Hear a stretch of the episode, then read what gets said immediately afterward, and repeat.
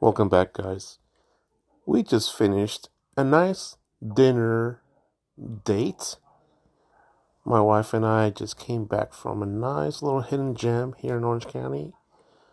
We are not going to divulge the name because it's then it wouldn't be a hidden gem if we tell you.